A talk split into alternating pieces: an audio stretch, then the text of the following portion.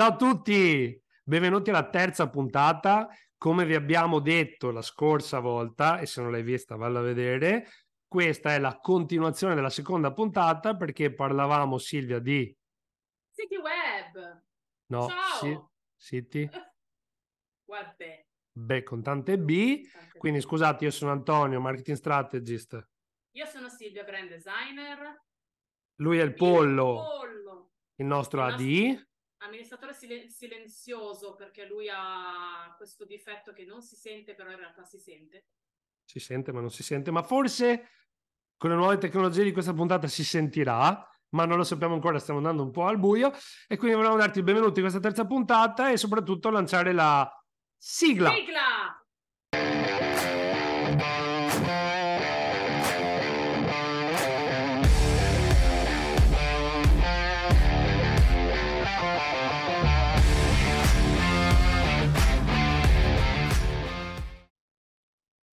Un altro problema che ha sollevato il signor Mario e che ci ha messo non poca difficoltà era che ci aveva chiesto di fare il sito sfruttando una piattaforma gratuita. Cioè praticamente lui voleva mettere il sito in un posto dove non si paga.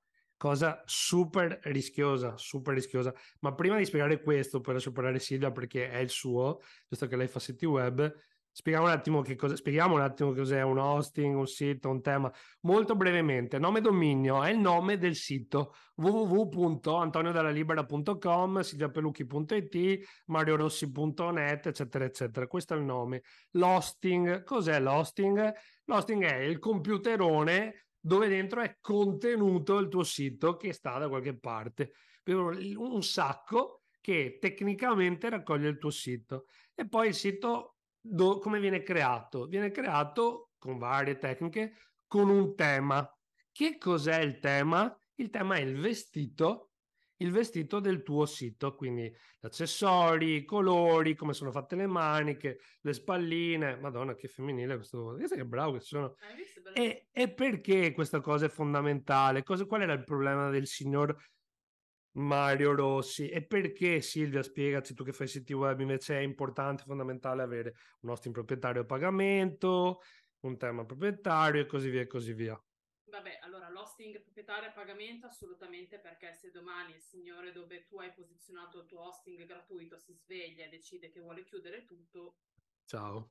ciao sito web. E come dicevi tu Antonio è il vestito, quindi se il signor Antonio, il signor Mario ha visto questo tema da acquistare, non possiamo installarlo sul sito e cambiare solamente i contenuti perché probabilmente dopo il signor Mario l'avrà visto anche la signora Francesca e vorrà installare lo stesso tema sul suo sito. Il discorso è che magari il signor Mario fa il fisioterapista, la signora Francesca fa la fruttivendola e avranno lo stesso identico tema con contenuti diversi. Uno, non rispettiamo di nuovo la coerenza, quello che abbiamo detto prima.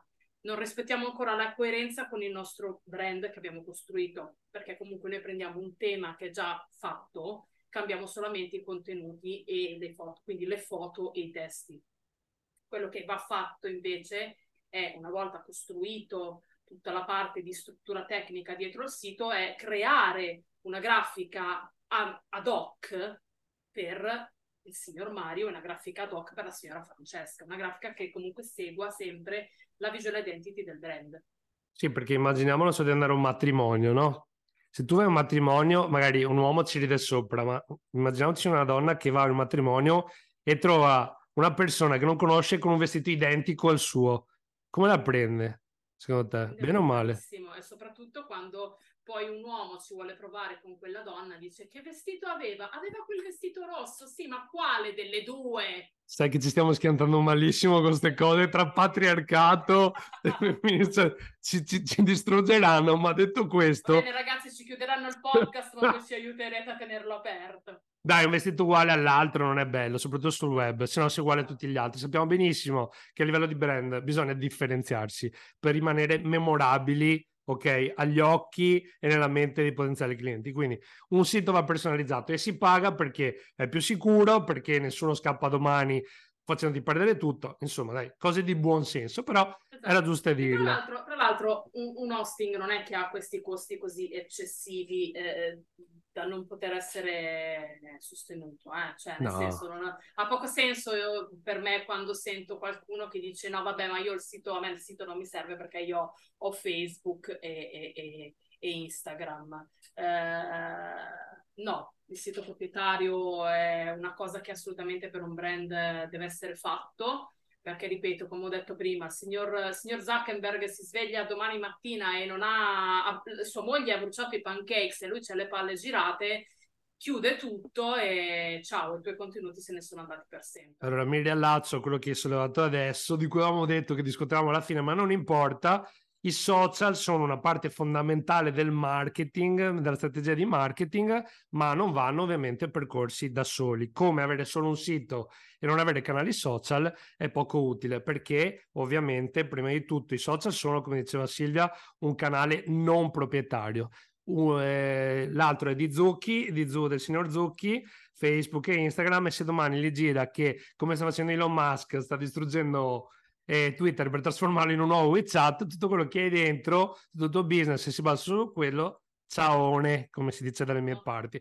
Idem, avere un sito non a pagamento su una piattaforma gratuita, ti lasci in mano ad altri e se questo gli gira le scatole domani chiude tutto perché non guadagna, ciaone. Esatto. Altro, un altro aspetto fondamentale, invece, sempre tornando al signor Mario e riguardo al sito, è l'usabilità del sito. Quando lui ci aveva raccontato come voleva costruirlo, perché lo voleva decidere lui, ci aveva immaginato una struttura per cui una persona avrebbe dovuto fare 138.000 click solo per sapere chi era, cosa faceva l'azienda. E qui entriamo in una in un settore che si chiama UX e UI, User Experience e User Interface, ma saltiamo tutti i tecnicismi, ma lasciamo parlare la signora Silvia che si occupa di siti web e facciamoci spiegare perché l'usabilità, i click di un sito sono fondamentali e vanno progettati a monte. Prima di farlo e soprattutto dando in mano questa scelta a un professionista del settore. Esatto, ma più che altro perché cioè, io per prima, quando entro in un sito e devo fare 77 clic per arrivare alla pagina contatti, mi scazzo tantissimo e chiudo prima. Come quando entro in un sito web e comincio a leggere job title lunghissimi e poetici, eh, assolutamente senza senso, ok, continui a, scrolla, a scro- scrollare la pagina, arrivi in fondo e dici sì, vabbè, ma tu cosa cazzo fai nella vita? Che lavoro, co- cosa sei? Cosa mi vuoi comunicare? Ecco perché dobbiamo, soprattutto nella home page del sito, essere super veloci nel comunicare chi siamo, cosa facciamo e come poterci contattare, perché le persone, soprattutto quelli che guardano poi il sito da mobile, deve essere veloce, deve essere tutto velocemente raggiungibile, non possiamo permetterci di dalla home far andare la persona alla pagina chi siamo per poi andare alla pagina servizi e da lì decidere il tipo di servizio e da lì andare alla pagina contatti per essere, per essere contattati, per farci mandare una mail. Eh, I nostri canali di comunicazione dove le persone ci possono trovare devono essere presenti e ben visibili sempre.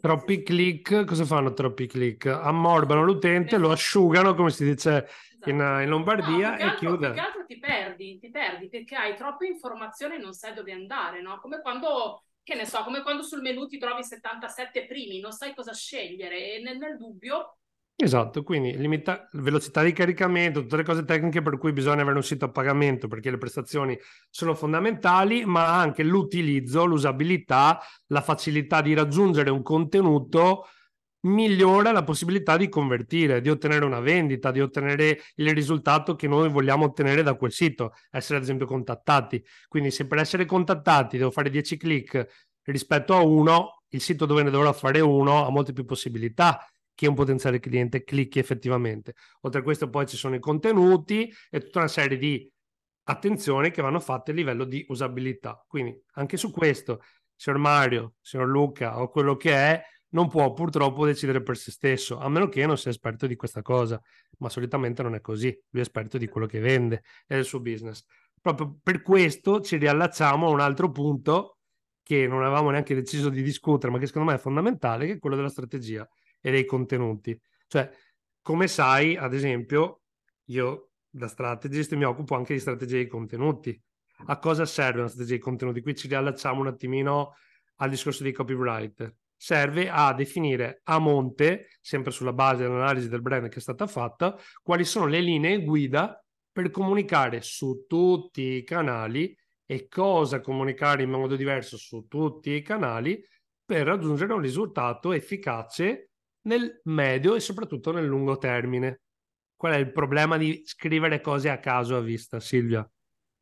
Che se scrivi cose a caso arrivano clienti a caso. e noi vogliamo clienti a caso? No, esatto. No. Ecco perché il signor Mare è rimasto un prospect non un cliente. Quindi bisogna allineare i contenuti e anche questo fa parte di usabilità per collegarci prima all'interno di un sito. Dobbiamo allineare i contenuti alla strategia di brand che è stata elaborata. È diciamo tutto collegato. I contenuti e la grafica, e, e la grafica e di un sito vanno a braccetto, nel senso che non si possono progettare pianificare in, man- in, in due diverse tempistiche, cioè vanno progettati insieme la parte di copy e la parte di web designer devono lavorare insieme per progettare un sito che sia veloce, leggibile, piacevole da navigare e semplice.